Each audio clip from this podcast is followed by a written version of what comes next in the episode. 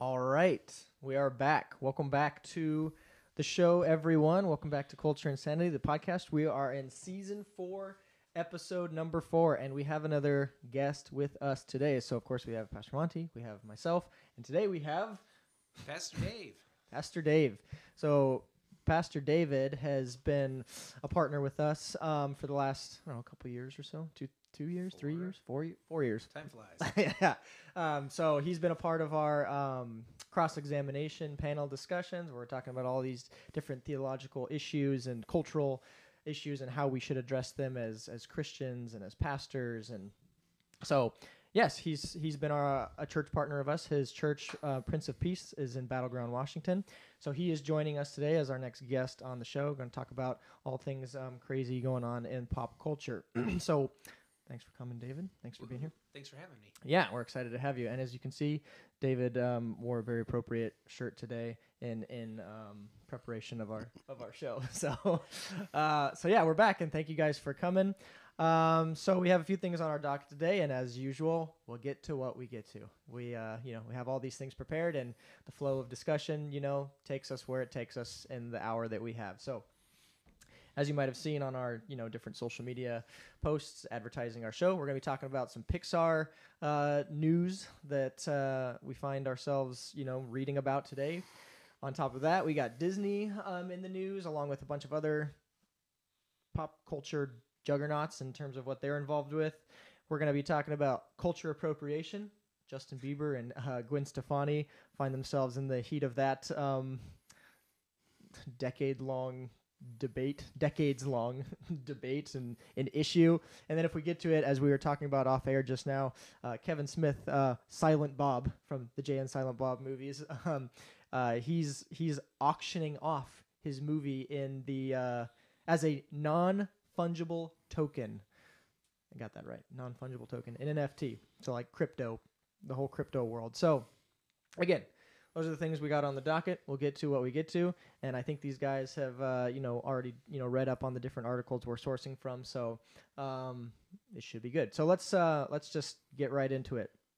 So Pixar is the first thing on our on our thing today. You guys both read about what Pixar's got going on.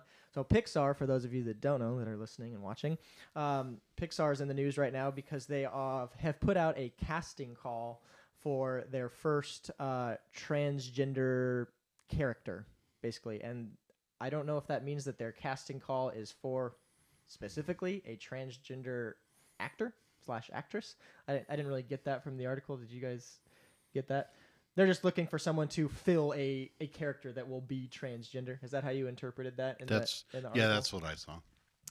That's a whole nother that's a whole nother sidebar because nowadays it's not enough to have representation in a movie. You have to have lit- the actual person who's playing the character has to be of that uh, whatever you call it demographic or or whatever.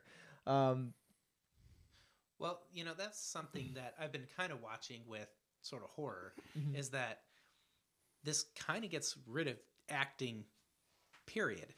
Right? Uh, if you remember the Coen brothers, famous for "Oh Brother, Where Art Thou," got into trouble because they had I too many. famous for Fargo, but that's neither here nor Well, there's Fargo. There's Oh Brother Where Art Thou. There's the best movie, uh, The Hudsucker Proxy, um, ever.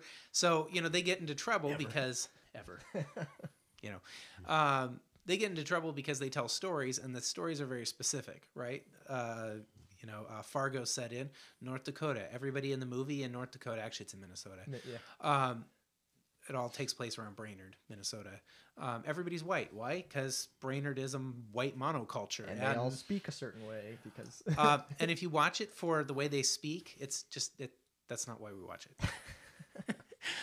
um, with family, you know, but they got in trouble because you know they don't have enough black representation. They don't have enough women. They don't have, although what you know, having the sheriff be a woman in Fargo, um, you know, and their point back was, no, this is a story about then. This is a story about the South at this particular time, and this is completely accurate to when we wrote it. And you can't have a story if you have to just every we have to have an equal number of whites and blacks and men and women, uh, and or we have to have a gay paraplegic black woman you know check all the boxes it's not a story it's you know it's just a it's a checklist and Right. so you know it's kind of interesting with pixar do we have to have the transition story animated or Mm. computerized for kids? Is that where this is going?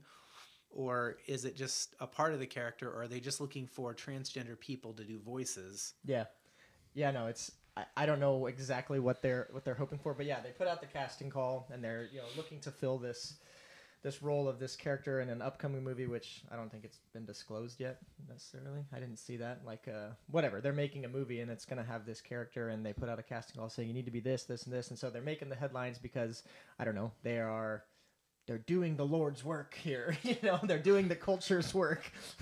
they're they're you know they're trying to be as inclusive as possible, and they've sort of di- been dipping their toes in this in the last uh, several years. Uh, there's that movie they just came out with. I think it was last year.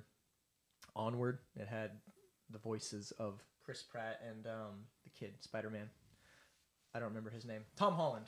Um, and in that movie, like at the very end of the movie, there's like a two second scene where uh, a woman police officer like embraces what is supposed to be like her girlfriend and like kisses her or something. So they sort of been testing the waters, um, is what I was you know reading about, and I I mean I saw that movie, so I I saw that.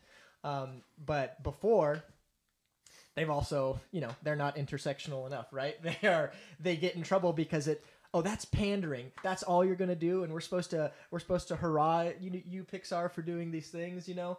Um, you're just pandering and it's offensive and da da da da da. Now they're maybe taking this next step trying to um, you know please the masses which of course you can never do right? You can never be doing enough work because of ultimately you'll not be intersectional enough as is the you know as the current discussion amongst you know critics of this culture that we're in us. But my question to you guys is i have a few to sort of keep the discussion going and generated but do you guys find you know as i mean you're an older parent so but you have grandkids. You're a parent you have what four kids? Four. four kids. Do you guys find it increasingly harder to um, subject your kids like willingly subject your kids to these companies like pixar who seem to be moving forward with this current you know cultural demand for these things that we of course don't agree with and we have things to say about strong things to say about about your identity and your sexual you know orientation and your your your gender your race your all these things. Um, is it hard for you as pastors as parents as grandparents you know whatever we're talking about to like willingly put your kids in front of that stuff? And i say that not wanting to sound like you know stuck up christian or whatever you know but it's true. Like they're promoting what we would call sinful behavior lifestyle evil you know?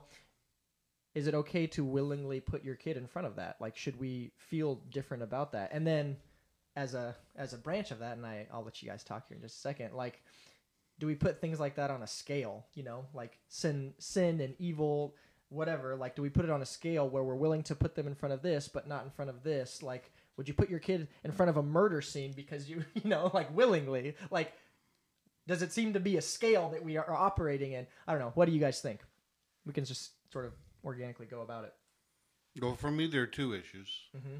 The first issue would be that that there are a vast number of parents and grandparents out there who recognize these companies as for what they were. So they grew up with Disney. They grew up with, which was not overt back in the day. They grew up with Pixar as when it first started.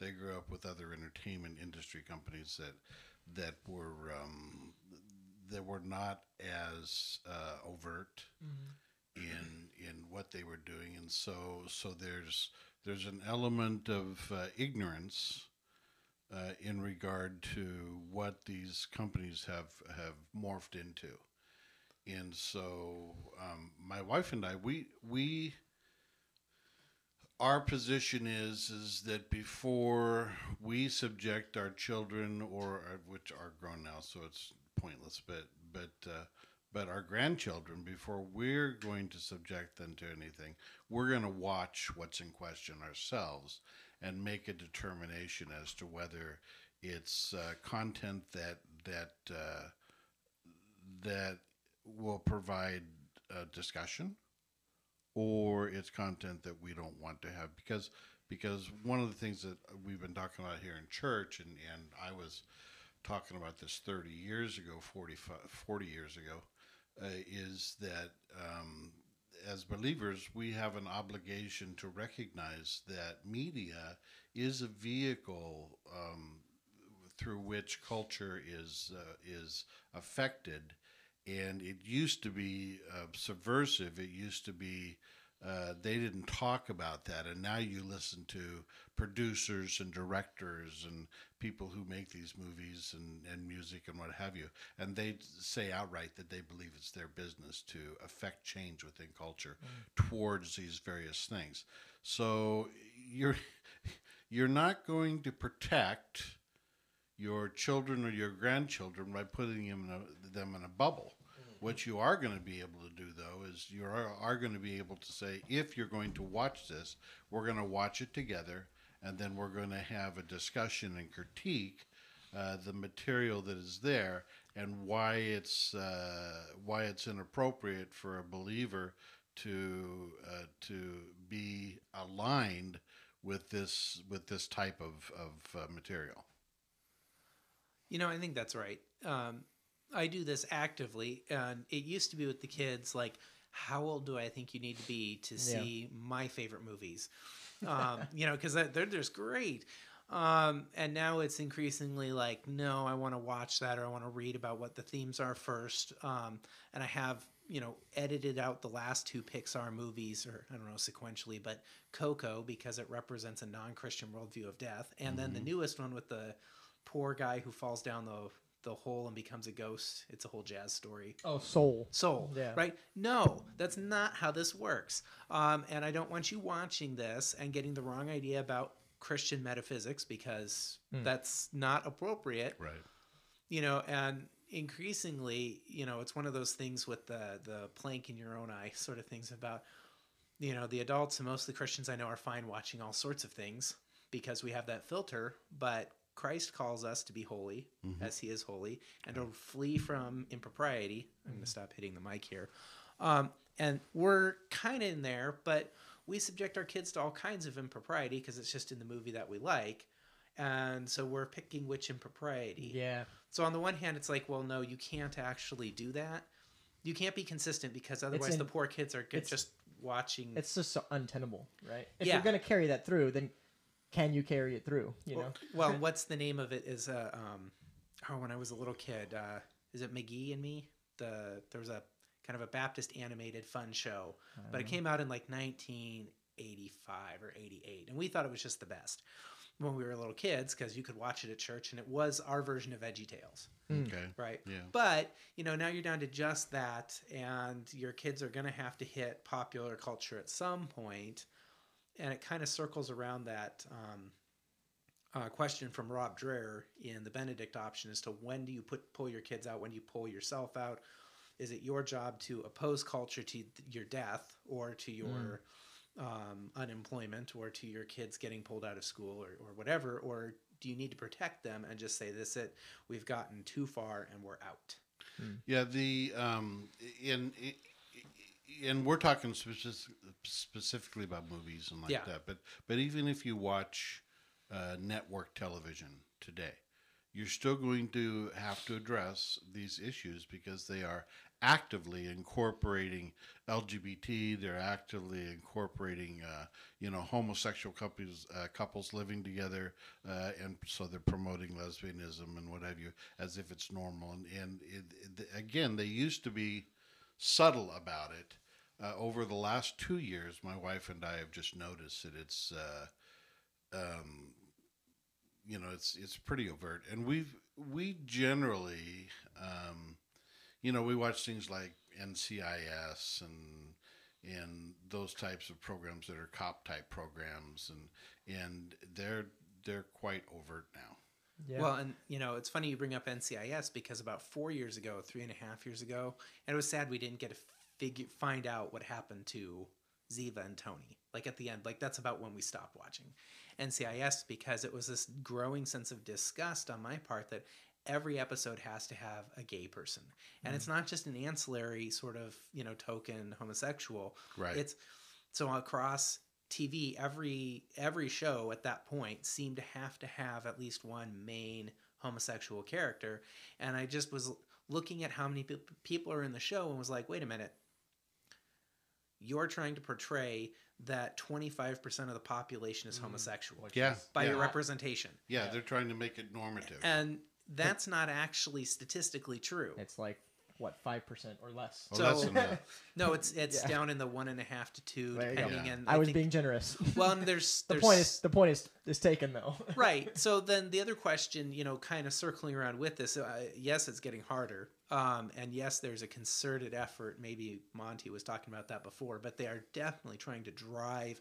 This is our job to put this out there. Mhm, mhm. Um, you know, is do you just give up on Disney and Pixar well, and that's that's kind of where or do you just I'm- ones and twos on it? You know, yeah, right. I- like yeah, and that's sort of where like I'm trying to juggle and figure it out because the tendency and the what you're told to do, or you know what we're what we're taught, yeah, is if you don't agree with this, then you're you're against it, like baby out with the bathwater. Like it's it's and that's how people treat their politics, right? There's no, I agree with you on this, but I disagree. Like it's you're either with me or you're against me. It's it's Right. two sided, you know. And so are we? Do we treat the media's like that or should we treat the media's like that is it ones and twos or is it you need to just avoid this because it's heading in a direction that's um, counterproductive to you know our worldview and lifestyle and what it promotes as normal and these things so it's difficult because you don't want to be on the one hand like the the identity politics type type side right? Where it's you're either you're either with me or against me like you know sith status you know? But on the other hand it's like well is it wise to just continue to to take that in? And i don't know like Well, I, I stated this earlier, but I'll say it uh, again, but in a different fashion. Um, the the difficulty is is that when Scripture tells us that we're to be in the world but not of the world, it means that we're to understand the culture that we live in, and what's going on around us. So part of our ability to be able to minister to the needs of people is to understand the issues that they face. And so while you don't need to be participating in those things, clearly one of the things that is detrimental, in, in my view, one of the things that is detrimental to the church uh, at large is is that there are many people out there that that go under the moniker of Christian who have no concept or idea whatsoever about how their faith interacts with the culture they live in. yeah and so Uh, they, because they, they essentially become useless Yeah, they well they have a monastic uh, Yeah. philosophy. They cloister themselves and they say, "I, I ain't gonna touch that." Yeah. Uh, but my position is is that we need to understand. First of all, there's nothing new under the sun. nope. There's nothing new under the sun. So the early church dealt with these types of issues. We just deal with it in a different dress, but it is still there. And our obligation and responsibility as we teach our children and as we teach within the church is to help people understand that that culture may change, but scripture doesn't change. And God's position on these things doesn't change. And that um, you know when somebody says to me well pastor monty the reality of it is uh, you're just homophobic. My response to that is what i am or am not is not is not the issue. God's word says that this is the standard that he sets because he created us as he created us. And i'm not opposed to it. God is opposed to it and and so when you deal with all these types of issues you have to be informed. And we and and many believers have what i call the ostrich complex. They think they just they stick their head in the sand they just think they, they think if they they don't look at it it's going to go away and not affect them. And that's just not true. You know, there's a, a book from the middle of the century by uh, Richard Niebuhr called Christ and Culture, and I commend that to, to folks. Um, I think he's wrong at certain points, but that, that's me.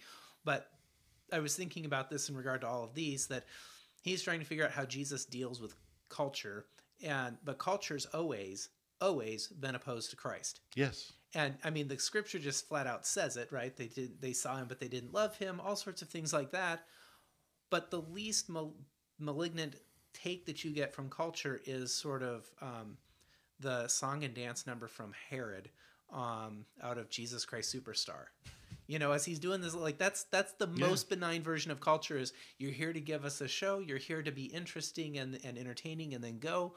Um, and so, if you make demands on me, then no. If you make moral demands, then no. And so, Christians are left, you know, kind of looking at Christ, and you can have your different views on how he interacts with culture, but we're kind of stuck with a understanding that culture has always hated Christ as he represents the full law of God. They Right. love the saving part, Right. but the whole like I didn't come to abolish the law, but to fulfill it. Every single yod and tilde, or yot and tittle, depending on where your translation comes from, like they don't like that. That you get to get the salvation, but you also get to have the complete holiness, or at least strive for it here in this life yeah. right? Like those are always going to be at odds. Uh, and so as parents, right, and and Pastor Monty, since your kids are older, right, you you really get this, but you're, you, we're just stuck, right? Uh, Uh, Adam and I are stuck with little kids, and we're watching them grow up. But as adults, you're like, you are what you are now, and we pray for our kids and pray that they'll continue in in God's path. But for for parents now, it's kind of like this is well, horrible. One of, well, one of the things we one of the things that uh, we talk about uh, in uh, in my podcast, Truth Time with Pastor Monty, we're going to be getting into well, what we've been talking about is relationship between parent and child, but but um, the when a child is small, you your your two jobs predominantly are to tell them what to do and and to rescue them when they when they have issue. As they grow, you have to begin to transition away from that into being a, a master communicator. And what many parents don't do is they never break away from telling their kids what to do and or allowing them to suffer consequence. Hmm. And when your kids become older, you have to lay the groundwork to begin a communication with your children to be able to address these things we're talking about because their ability to reason their ability to make differentiations their ability to understand consequence uh, for action either positive or negative uh, are going to be a dynamic part of who they are as an individual and where i would see most parents have difficulty is that they never establish those lines of communication Yeah. as their children grow uh, and and allow that relationship to develop. Yeah. Gone are the days where you can put your kid in front of a TV as if you ever should have done that and expect them to, to walk away safely. Uh, a couple comments. a couple comments. Um, somebody likes your shirt, so that's good. You've, you've won at least one fan. Heidi says, Heidi Parker says, what was once considered safe with Disney, safe, Yeah. with Disney, Pixar, Warner Brothers, cartoons, etc., are just showing their true nature that has always been there as a non-Christian worldview. So the safety net that wasn't there in the first place is finally being seen as a spike strip under you. It was never safe to begin with. Yeah, I think I Heidi's right. Yeah. Well, you know, there's there's this whole myth that you know, as pa- as a pastor, I have to deal with that. Basically, America from 1946 until 19 you know 90 was a Christian nation, mm. was remarkably Christian. No, no, no. We had our cultural mores and we set them at that point, but it's actually harder to deal with folks because if you just get into the cult of I'm a good person, I'm a good citizen, I do what I'm supposed to do, I keep up with the Joneses, I mow my lawn, and I pay my taxes, there's not a whole lot of room to introduce, but yeah, you're still a sinner. Right. And so I like that all of these movies from Disney, from Bambi on up through Toy Story to get a Pixar one, you know, like those are innocent. That's fine, uh, largely. Um, but that doesn't mean they're Christian. Right. And we can find Christian themes because you can find Christian themes wherever you go Right. and wonderful talking points, but that's not the same as being actually Christian. Or at least they all and they always had the the the storyline of good versus evil, good wins. Right. And and that's again, that's not even true now. Yeah. Well, E- and it's a- evil is is just misunderstood. You know, Well, evil isn't evil. It's just you've always been misunderstood. Well, I mean, you know, there's the retelling and things you're that really good. those stories like Maleficent, where we're going to retell Oh, from the other, and goodness, those are fun for the adults, Yes. right? I mean, that's a very interesting sort of point. But the good versus evil, and it's always a milk toast evil, and the good always wins, which doesn't really prepare you for life. Um, so let's all watch the worst Star Wars, the second worst Star Wars ever, right? Which is um, Empire Strikes Back. I know everybody loves it, but Well, that's a controversial comment, but keep going. right, but in that one, evil wins, right? And it sets you up for number three. Um, and so, or Maybe number- telling that people love that one So good evil, so much. so evil, evil appears to win. Right. Well, and you kind of get called that. It appears, but but you know, at that point, especially if you're at my age, you knew that well, we'll just get out Return of the Jedi, right, and, and watch good win again, Yeah, right? right, right. But you know, to some extent, I want to build that fantasy for the little guys of good does win. You know, and, and kind of get that because, man, what a horrible world to just say, well, sometimes evil wins and sometimes good wins. We can introduce you to that when you get into a junior high because that is essentially junior high. Yeah, yeah. Yeah. So, even as an adult, like I was talking about this in church a couple weeks ago, those movies that portray that, and I'm not talking about kids' movies at this point. I'm talking about like you know dark dramas or whatever that where something the movie ends on just a bad note, like whether it's evil or whether it's I mean, call it what it is. You know, it, it just ends on that gut punch of a note. Even as an adult, those movies are not enjoyable. Like I can no, appreciate them for different aspects of the movie. You know, it was really well acted, or you know, the, it was tragic because of these reasons. But at the end of the day, I don't need to be reminded that sometimes that happens. like Well- that that something bad is ends as bad. You know, so well, as a kid, missed out, even more. right? Like on the cop shows, because I love cop shows, on the procedural and the whodunit, and especially when the procedural works and you, you know it's drawn out. Let me draw your attention to Bosch, um, long procedural kind of drama, but This is a Showtime show, I think so. or maybe Um, Amazon. I know it's on Amazon, but um, you know, it's all about getting the bad guy. And so when the bad guy gets got, sometimes you know the bad guy gets shot, and you're like, "Yay!" Or sometimes the bad guy gets arrested, and we're like, "Well, let's hope they go to jail." but all of that aligns over the actual evil the bad guy's done. And you miss out on all of the human tragedy because nobody wants to watch that, right? There's a whole sort of, you know, kind of philosophy of we're do- only doing this to escape reality. Um, so you can go and read about that in the Poetics from Aristotle, where he talks about catharsis. And the only reason we go to the theater is so that we don't have to kill our neighbor. We can watch our neighbor get killed up on stage and go, "Oh, sweet. Well, okay."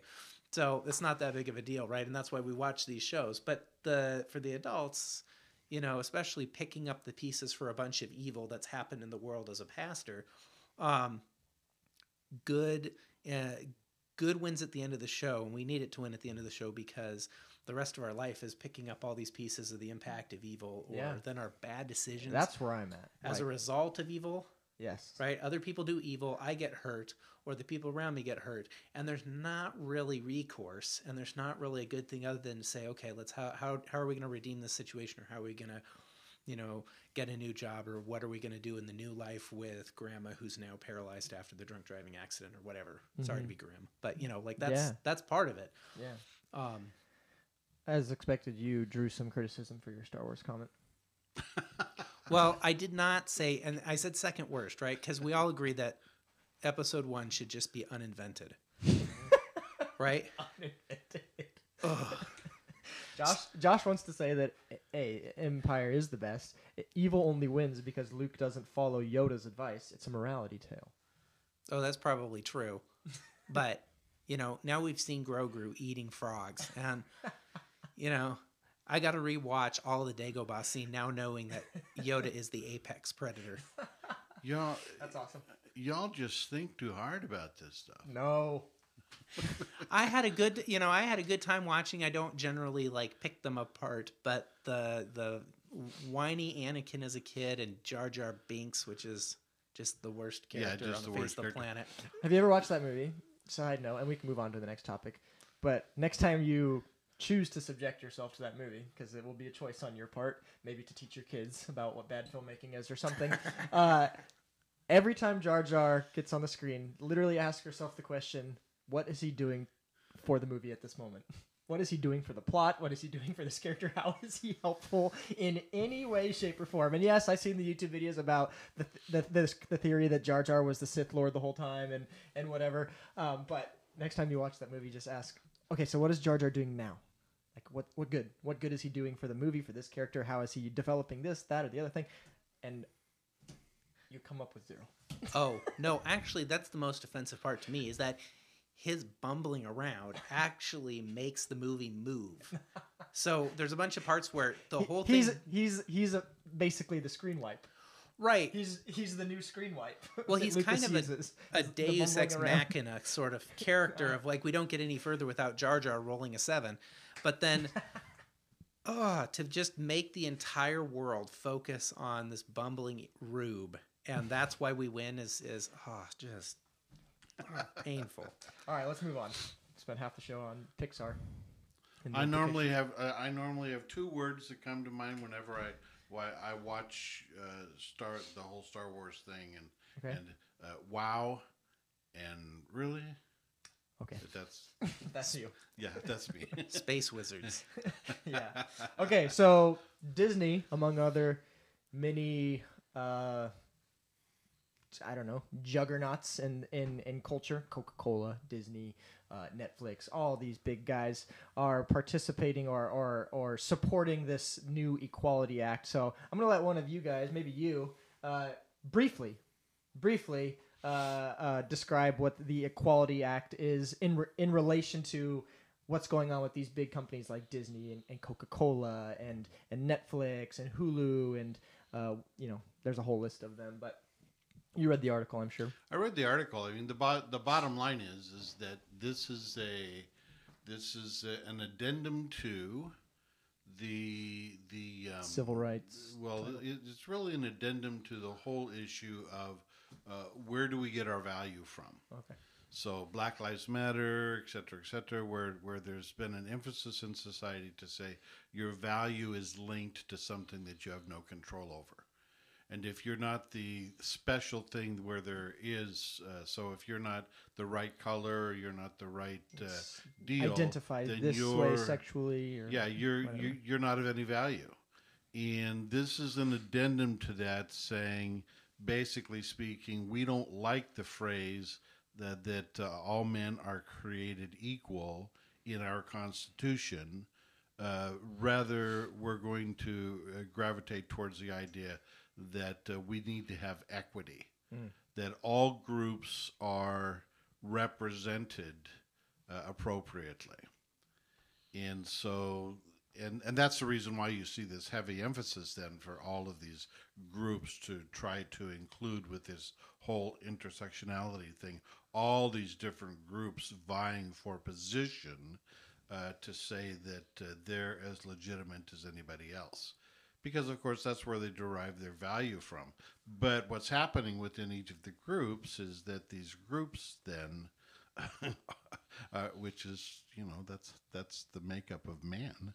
These these uh, men and women um, these these groups then try to destroy the other groups and make them of no value at all so that's so you have them that tr- then trying to cancel out other groups um, but but that's really what it's the point is to do away with the idea you have value because of who God created you to be. All are created equal because God created you to say, no, that's not true. Your value comes from, uh, there's no value to a white person whatsoever. But your value comes from being black or being homosexual or being lesbian or transgen or whatever. I mean, it's just, it's, it's crazy. Do you want to fill in any blanks before I ask uh, you know a couple questions regarding it? Um, no, you know that that kind of seems to be the the on the face of it, kind of we're gonna trade. Um, I think equity is the dumbest idea ever for a variety of reasons. Yeah. Um, I'll go back to William Buckley from his bit with Gore Vidal. Um, I'm not that old, but I, I, I was going to say, my goodness, you're dating yourself. Well, that was 20 years before I was born, so woo. Yeah. Um, but Buckley has this really good point where he says there's no such thing as equality if you have freedom because everybody makes different choices, and as soon as you make one choice that's different, you're no longer equal, right? And and you just start this thing rolling, and so there's some choices that we should maybe proscribe and say, yeah, you shouldn't get that choice. Um, although in America that's kind of a tougher sell, um, but he actually happens to be right, and our entire society is based on that. Uh, and so I'm all for, you know, find me the real racists, not the people with a different political opinion, but the people doing horrendous things based on race. And let's go fight them together and, and re educate them and, and tell them this is not Christ like and this is not appropriate. But once that's stopped, let's let everybody make their own choices again. Right. So, um, And be responsible to the consequence of the choice. Right, right. Well, and so you know, I kind of think there's there's there's kind of a twofold sort of thing going on. The the culture at large likes the idea of this because everybody wants everybody to win at the end, and kind of it's from the same good versus evil thing. And I want everybody to win, but I have one of those jobs where I see lots of people who try their hardest and lose. Um, because that's how it is, whether it's the natural consequences or their own previous Choices, choices, yeah. or whether it's ordained by God. Um, you know, sometimes he calls you home, right? And you lost that cancer battle. Um, so that's part when we can talk about it. But the other half of this is um, actually intensely political Yeah. and is a work of one political party trying to silence the church. And I don't think it's anything else than that. Right. I think that this is just a straight attack on the church. And I can hear all the people shouting about, no, we just want everybody to win and equity. But none of the politicians are actually talking about that. No, they're not. One They're of not. uh, one of the quotes from the article that Josh posted on the on the on the video. So if you're watching and you're reading about it now, at the end of it, it's this is coming from um, the president of a seminary school in somewhere in the south. I can't Right, remember. right. Um, he says the Equality Act therefore represents the threat of government coercion against a certain structure of theology, doctrine, and morality. This means the threat of the state directed against any claim of divine revelation that contradicts the new morality, the newly minted definition of merit, and the newly constructed rights of the LGBTQ revolution. So, exactly to your point, like it's an attempt to, yeah, overthrow what's previously been, been, been put in place to allow those things to, you know, to, however you want to say that, uh, disagree, allow them to disagree, to put it, you know, Well, and you know, to those with who are Christians who are afraid, okay, on the one hand, we survived under Rome, we'll survive under the Equality Act should it be passed, but it has to be passed. And then there's going to be test cases, and it really will depend on whether um, the federal government actually gives you and honors your due process, or whether they shunt you off into a human rights sort of committee, the bureaucrats, and then you never get your day in court. Uh, and so, w- as we watched with Sweet Cakes with Doug and Melissa, right, Right. their due process is violated across oh, this the is board. the bakery. this, is the bakery, with Okay. the gay wedding cake, Yeah, yeah, yeah. right?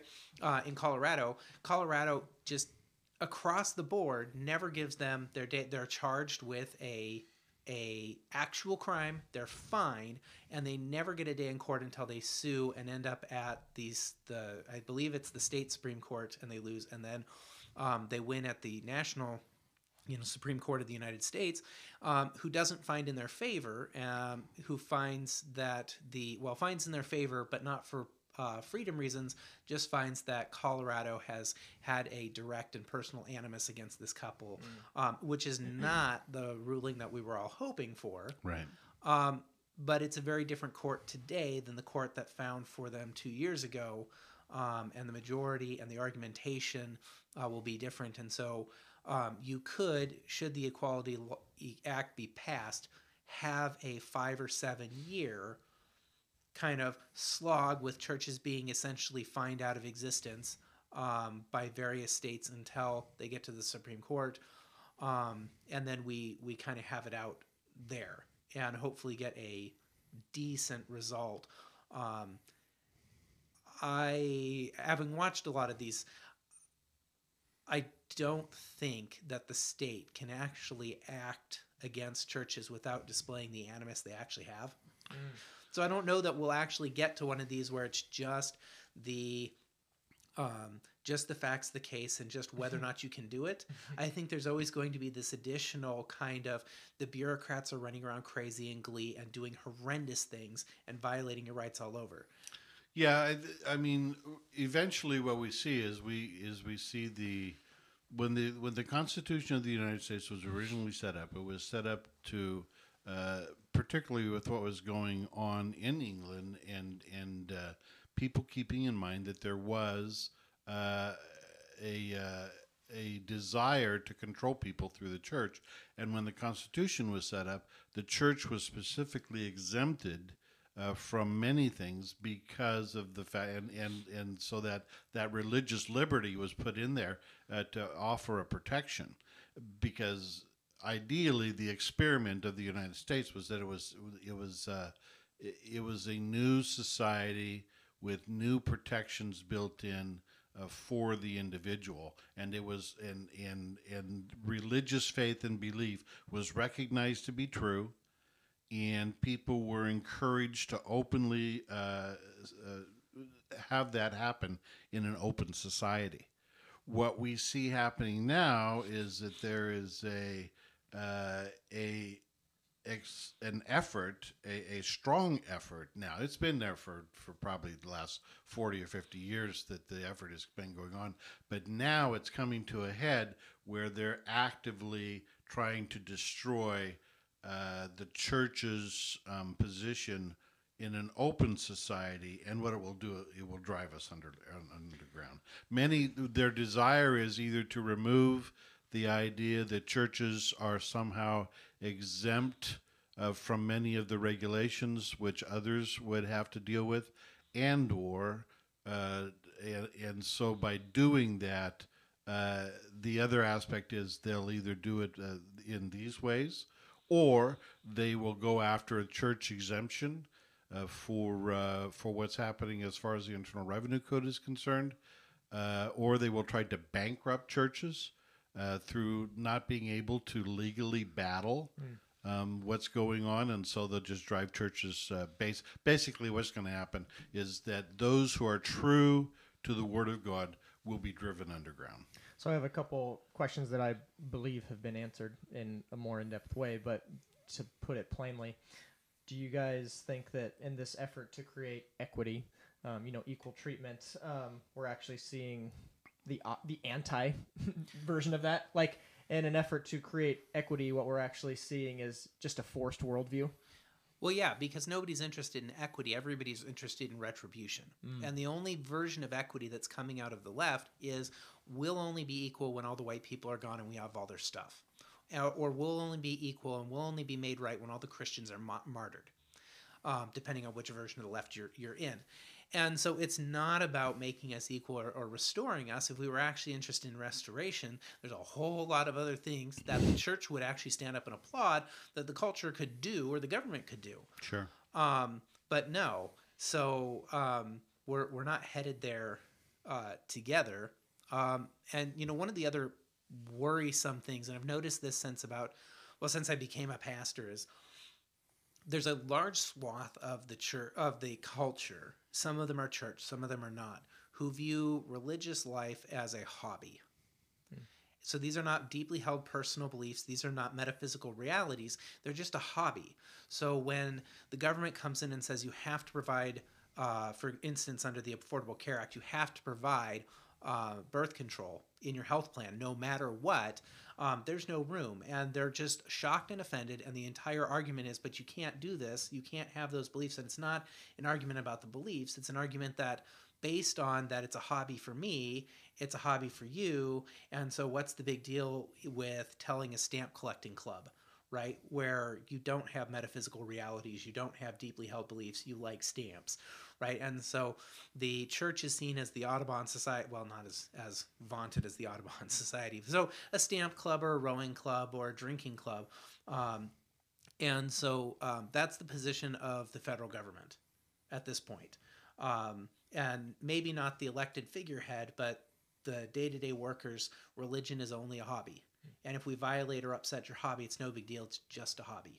But at least the the uh, as it's as it's wound its way through the courts, uh, which is uh, takes a lot of time, as you stated earlier. At least both Hobby Lobby and and uh, and the Roman Catholic, the sisters of Little of Sisters the of the little Poor. sisters of the Yeah. poor, th- they were vindicated. Yeah, they were, and it's one of my points on a completely different side show about how the Amer- the Affordable Care Act was only looking for um, uh, consequence-free, publicly funded abortion, and if they just would have gone for that instead of mucking it up with a pretend healthcare scheme, it would have been way cheaper. Because all they ever litigated was on the defense side of it was um, you know regulating people getting the abortion coverage getting the the abortifacients all of the the healthcare stuff Yeah, Uh, the Unaffordable Care Act was uh, was uh, hoisted on the American public uh, and is is so false in, in all kinds of ways. so you know i want healthcare too but there's there's deep issues and it's not what the language on the paper says and this is true for the equality act it's what we're willing to litigate and so they were forced to defend its existence um, on a variety of fronts that they would weren't looking for that fight but it found them but they went after and forced litigation on other people on this, the the uh, birth control and access to abortions and all of those those things. So that tells you it's really not a law about healthcare. It's really a law about forcing public abortions, and they should have just taken all that money and opened up free government bo- abortion clinics, and it would have been cheaper. So On, on that note, let's let's move on. super. uh, let's get back to something a little bit more on the nose, pop cultural, pop culturally. Okay, so culture appropriation specifically. Uh, uh, I know David said he has some things to say about this, but um, Justin. I'm, I'm growing out my hair so that I can have dreadlocks. Nice. Okay, so on I that wanna note, see that. on that note of Pastor Monty getting dreadlocks, Justin Bieber, Justin Bieber, uh, and Gwen Stefani, formerly of No Doubt, currently of Blake Shelton. um, they're both in the in the fire right now, in the thick of it, um, facing you know charges of cultural appropriation. Uh, and um, the reason why is because, as Pastor Monty alluded to, Justin Bieber uh, is apparently um, growing out locks, dreadlocks. You know, uh, they're at the beginning of stages, um, and that's you know he's being he's being targeted for uh, you know inappropriately appropriating black culture um, and you know i don't know mocking it or making light of it taking what is something that they've been traditionally th- that's been traditionally held against them or they've you know been used against them and you know using it for his own you know fame and self self whatever I don't know what you call it. Uh, and then on the other on the other end, Gwen Stefani has this new song, this new music video where she's, you know, same thing, appropriating black culture with her her style, her look, the way she's dancing, um, this and that. So they're both sort of in the thick of it um, from the black community in specific right now, but probably you know woke white people as well. Uh, mostly woke white people. Probably, huh? um, so, just as a basic question to start off, what's what's with this consistent drama surrounding the idea of cultural appropriation? Why does it continue to just dog people? Well, it's one of the easiest ways to silence somebody is to shout a cultural appropriation, and especially people who are largely innocent. And I'll leave Justin Bieber out of that. Um, although uh, he seems to have cleaned himself up and gotten his life sort of back on track. Let's hope and pray, right? Like From the outside looking in, it From the outside seem- looking it would in. seem to be that way. Right. But Gwen Stefani has been largely fairly innocent of most things. Um, and so I kind of suspect this is sort of a attack since her relationship with Blake Shelton of Country Doom, right? So country music is just sort of seen as this monolithically Republican conservative sort of thing, even though it's not, right? Um, so I suspect that's where where that's headed. But um, from our previous conversations via you know the the before the show, right? Uh, it's just all dumb. um, I mean, yes, you can be offensive, right, with cultural appropriation, and you Sure. can intend to wound, but that's not what's going on with either of these people. Yeah, I you know it, it's interesting and it's a big deal nowadays. And I think it's a big deal because people are look those who are on the left who shout loudest about this cultural appropriation thing are are always the, the, part of their part of their deal is that they have uh, their busybodies. First of all, I think that that, Mm. that there's a there's a, a huge element of our culture which are just busy, busybodies. Yep. They don't. COVID pay, doesn't they, help. They don't pay attention to their own life issues, but they want their nose in everybody else's issue. So we have that going on. But but they've also uh, found out within the last several years that if they just yell and scream loud enough, that uh, they can cause trouble. They're they're troublemakers, and the whole cultural appropriation thing. You know, if you want to go back in history uh, and and look at. Uh, it, particularly in the music industry, look at cultural appropriation. We could talk about Elvis Presley.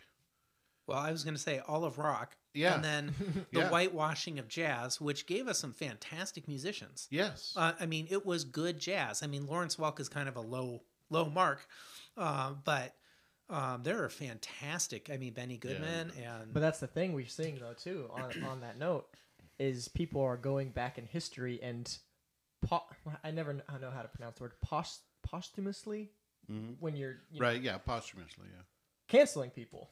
Right. Well, and again, for music lovers, that's just going to be dumb because um, I like Benny Goodman and I'm going to keep listening to him. I like Maynard Ferguson. Uh, I play the trumpet and he does too. And so, you know, it's just going to be great. But I also like um, Lionel Hampton um, and Thelonious Monk. And so, you know, to, to just go through the jazz folks, um, you know, the one of the reasons it's dumb is good is good and bad is bad. Yeah. And if you're producing a good product, who cares? Um, you know, And some and some and the artists that you're talking about, and many others like Elvis Presley, for example, they uh, some of them uh, did it well, and some of them sucked. when I happen to think that Elvis is on the, I, I am not an Elvis fan, but there are others who are right in there with him, Yeah. you know, who did it really well. Yeah. Um, mostly I just don't like Elvis's vocal quality. Um, but he was tremendously successful at his time. He was not well liked only because of his vocal quality. Well, I'm aware of that. He had unique um, stage presence. Oh yeah, he, he That's that's generous. Um, there's a reason that the the um, television producers would not allow Elvis Presley to be seen above the waist. He had he had some totally sweet moves. Um, you know, and to that extent, every once in a while you can see those moves in other places, and nobody's screaming at Usher about culturally appropriating Elvis. or Bieber for that matter, who is you know, I mean, with the. Yeah. with the dance, you know, the dance stuff. So, you know, one of the things that troubles me about this is, you know, like I said, good is good and bad is bad. Is underneath there's this presupposition that we can take whatever we want from Western culture and that's open and free, but anything that comes from another culture is uh, sacrosanct. It's hands off, right? Right, right. And so I don't think that's actually the case. I think one, I again, I think cultural appropriation is dumb. Don't be offensive. On the other hand, like try to hurt people. yeah. But on the other hand, if we're going down the cultural appropriation thing and if you shout about it loudly enough, then I'm going to say no western medicine for you. No cars for you. No airplanes for you because those are all western things that western people who happen to be white by a bunch of accidents of history, right, ended up creating No bluegrass for you. no blue well yeah so i cannot go back and listen well i can apparently but you know uh, listen to bluegrass covers of uh, michael jackson hits because billie jean by um, what's her yeah. name Billy. Yeah. it, Bl- billie Bi- jean Billie Jean by Alison Krauss. um, yeah, you know, it's just fan- fantastic. So, you know, the this is the more offensive part. Like, no, stop Western med. If you're worried about cultural appropriation, stop using Western medicine. Yeah, it's just another one of those things that's Well-. If, if you're gonna if you're gonna claim that you know ideology or whatever, then be consistent with it. Well, You know, it- it's untenable. well, and it hides a lot of other injustice in the world. Um, there are reasons It's a very that first world problem. We call Well, it. Right, but like if you've watched the news, this is not so much a pop culture thing, but there's a tremendous COVID 19 outbreak in India. You know, Yeah. And why India is having this, there's a bunch of cultural stuff that goes on on in India that is internal that I won't it's- get into It's that. Bill Gates' fault. Uh, kind of. Uh, but why aren't we helping them? Because they're half a world away, they're poor, and they're not white and we cannot other than intellectual skill we can't steal any of their natural resources Right. Well, you know, the, the thing is, is that with with cultural appropriation, look, we're the United States is a mixing pot of cultures to begin Woohoo. with, and has it, years after its inception, where we begin to have the issue of immigration and people gravitating towards the United States um, you have all this, uh, all these different cultures which are represented. The nature of man is that uh, if you if you see some, regardless of the culture it comes from, if you see something that you like, and then there's a desire for you to associate with that and incorporate it into who you are as an individual beca- because of the creative nature of who we are right and then make it your own. So we have all of this culture that surrounds us that comes from other cultures that um, we like. Yeah, and it used to be considered like flattery. Yeah. Right. well Yeah. yeah, that, i mean not. that is the aphorism right imitation is the highest form of flattery Yes, exactly. and if you do it well that's fantastic Yeah. you know i was just thinking about the entire the entirety of gwen stefani's career has been based off of Yeah, Josh mentioned ska and reggae. Harajuku girls. Anyone? She's using Japanese Well- women as part of her I- new formed solo. I was less excited about that than, than her solo career, although I listened to the, the album, uh, than the entire time with No Doubt, which has, for the most part, Yeah. white kids playing uh, just straightforward ska reggae kind of yeah, yeah. that those overtones, and Yep. and I like No Doubt. it's, it's you know partially because they came out when I was in high school, and that's always your most cherished yeah. music, but you know, it, it is what it is. So I'd like to kind of see if culture could go away from the whoever shouts the loudest gets the most attention. Um, but I since don't we, think it will. well, yeah, it's really it's really interesting because yeah, to your point about American culture in specific, like we used to be, you know, that used to be part of the uh, American identity that we're supposed to like hold hold so dear is like we're a melting pot nation, you know, and this makes us great for all these reasons, and we can borrow the best parts of this and this and this and create this great thing. And now, how do you have that while also fearing this? Like it Well, part of makes the it not that we should find our identity in being American, you know. Well, no, no, no. Part of the problem is that the current society, the, the society that exists today, so millennials on down, are woefully historically ignorant, yes, and and so they don't they don't have the, Final thoughts. We got a few minutes. want or desire historically to understand where we where we've come from and where we're headed to because they just dismiss that altogether and that's one of the reasons why we are in the position we're in today well, and it's always a fight too. I mean, there's the there's the business with the the millennials and some of the Xers in terms of their mis or maleducation, um, and we'll, we'll work on that. But it's always a fight to remain holy as God calls you to be holy. And and as we walk through each of these topics, right, there's just the fundamental biblical call. You need to be different. You need to be like your savior. You need to love everybody for who they are regardless of their orientation or skin color or their uh, immigration status. You need to continue to always do what's right for your kids for you. If you're a father then you're going to be judged on that and i'm terrified by that as we all should be right? But do better and so it's just one of those things where like you get this little piece of pop culture this little piece of pop culture but the word of god remains the same. I give you isaiah 40 and and as and believers those who are disciples of christ they are to gravitate towards association with jesus christ and with the holiness that is there and not to associate with culture now i mean to to, to so that they are linked to culture. We are not to be linked. Identity. we are yes our identity is not in the world which surrounds us. Our identity is in the the lord jesus christ. And that always has to be our focus. And man is that hard. It is hard. Uh, because all of this stuff that we've talked about is a distraction by satan. Yes yeah. And you that's know why the path is narrow there's not a whole lot i can say about that you know i mean that's what jesus says right that's right I, you know, and and it's it, if the cultural part, you know, it's it's you need to be running after Jesus. Let culture do culture and participate in the parts that are fun and fine and, and that you get because there are some fantastic parts of culture. Yeah. Um, but always be running after Jesus. Yes, And Yeah. that's again always going to be a challenge. And Satan throws this thing or that thing up in front of us, and and um, Yeah, and t- to sort of tie the whole thing in together, you know, in terms of how we can be useful to the world around us in regards to how we plug into culture and you know, not that we find our identity in the culture and stuff, but like the apostle Paul was like a master at this. Like mm-hmm. he became what you needed him to be, you know, whether it was a Jew or whether it was this or whether it was that, like this is a good example. While at the same time remaining in who God is, you know, and mm-hmm. following Christ. So Yep. I wonder what today's world would say about this man. Probably nothing good. no, nothing good. Um, I mean, he's weird.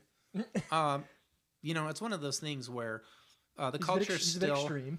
well, this culture still recognizes holiness, absolute holiness, right? It's why we're all convinced that Billy Graham is a saint, and he is, even if we're not Catholic, right? Uh, Mother Teresa, again, we just recognize holiness, and there's something that draws us to it. Jesus, right? Like that. That is what it is. But you know, if you have any whiff of not saint about you, um, I'll give you Franklin Graham.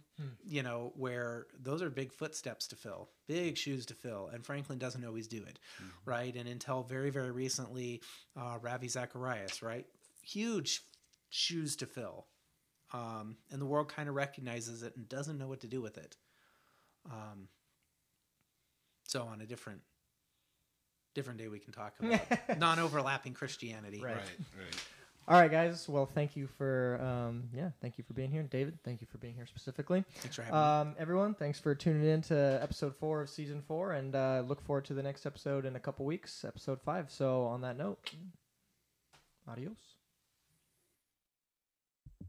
The views presented in this program are not meant to express the specific views of the Lafayette Bible Fellowship. You are listening to